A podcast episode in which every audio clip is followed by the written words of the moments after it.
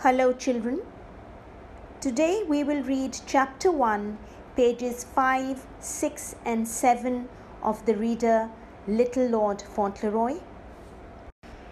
But before we begin, I would like to give you a recap of the previous lesson. Now, Captain Errol, Cedric's father, decided to marry an ordinary American girl, and this made his father, the Earl of Dorincourt, very angry. We also learned that the Earl has two sons older than Captain Errol, and according to the law in England, only the first son would become the Earl's heir. The second son would become a lord only if his older brother died and the third son would become a lord if both his brothers died. The third son, which was Captain Errol, would not even be very rich, since most of the earl's money, most of the earl's fortune, would go to his older sons. So please turn to page 5. We will continue reading from where we left last week.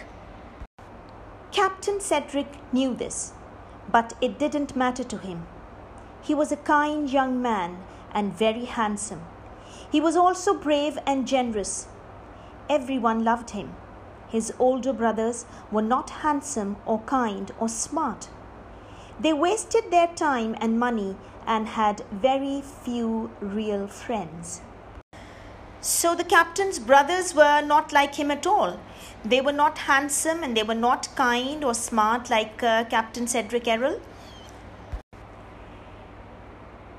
Captain Errol's brothers wasted their time, didn't do anything useful, and they also wasted their money.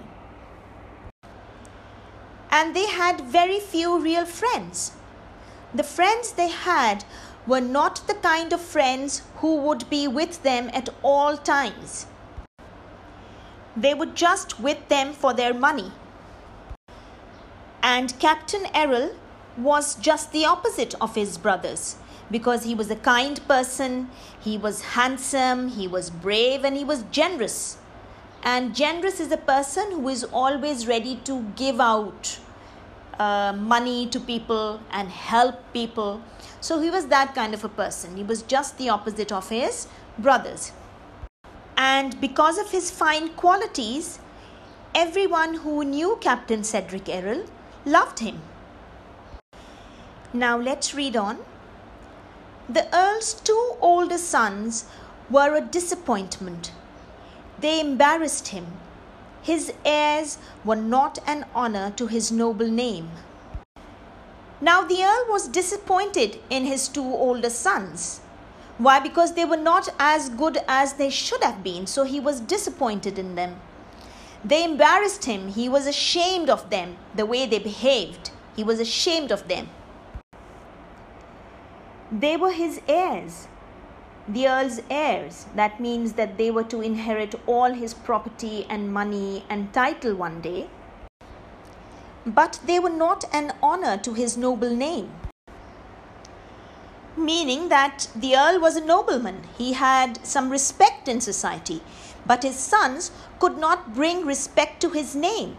He could not be proud of them as sons. The Earl thought it was the worst of luck that his third son had all the gifts the beauty and the charm and the smarts. These should have gone to the son who would one day become Earl of Dorincourt. On his third son, these qualities were wasted. What this means is that Captain Errol was a handsome man and his uh, personality was very charming too. He was he had an attractive personality and he was intelligent. All the qualities a lord or an earl should have. The earl felt that on uh, captain errol these qualities were wasted because he knew that uh, he would never be an earl. His other two sons should have had these qualities but they didn't the Earl hated comparing his third son to the older brothers. His presence was a constant reminder of their failures. And so the Earl sent his third son far away to America. That way, the old Earl wouldn't have to see him and be reminded of his other son's faults. The Earl did not like to compare his third son with the, the older brothers. The reason being that he knew that they would never be successful lords. The Earl could clearly see all the time that his third son had all the makings of a good lord or an earl, but he also knew that he would never ever be an earl. And this fact probably upset him, so he sent his third son away to America. The Earl did not want to face the reality, he did not want to face the truth. And the truth was that his older sons were full of faults. Six months passed, and the Earl became lonely. He didn't say it out loud, but he missed his youngest son. He wrote Captain Cedric a letter and asked him to come home. At the same time, Captain Cedric wrote his father a letter. He told him of the sweet, pretty American girl he wanted to marry. He asked his father for his blessings. But he didn't get it. When the Earl received the letter, he was furious, meaning he was very, very angry. For a whole hour, he raged around the castle like a tiger. He moved up and down in great anger. Then he sat down and wrote a nasty response.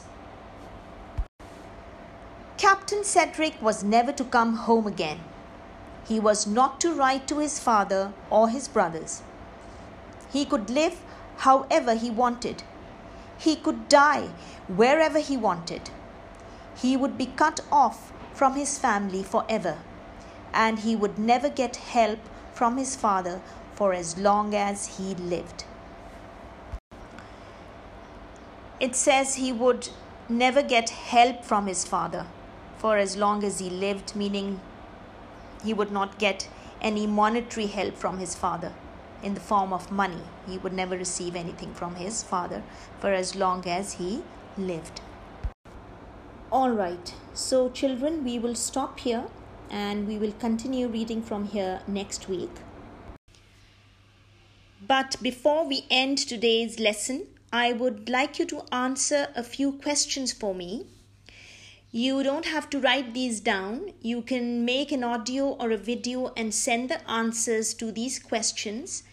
Uh, you can discuss them with your parents or your siblings. Question number one is suggest two words that describe Captain Errol. Question number two is Why do you think the Earl was furious when he learned that Captain Cedric was to marry an American girl? So we will meet next week. Till then, goodbye.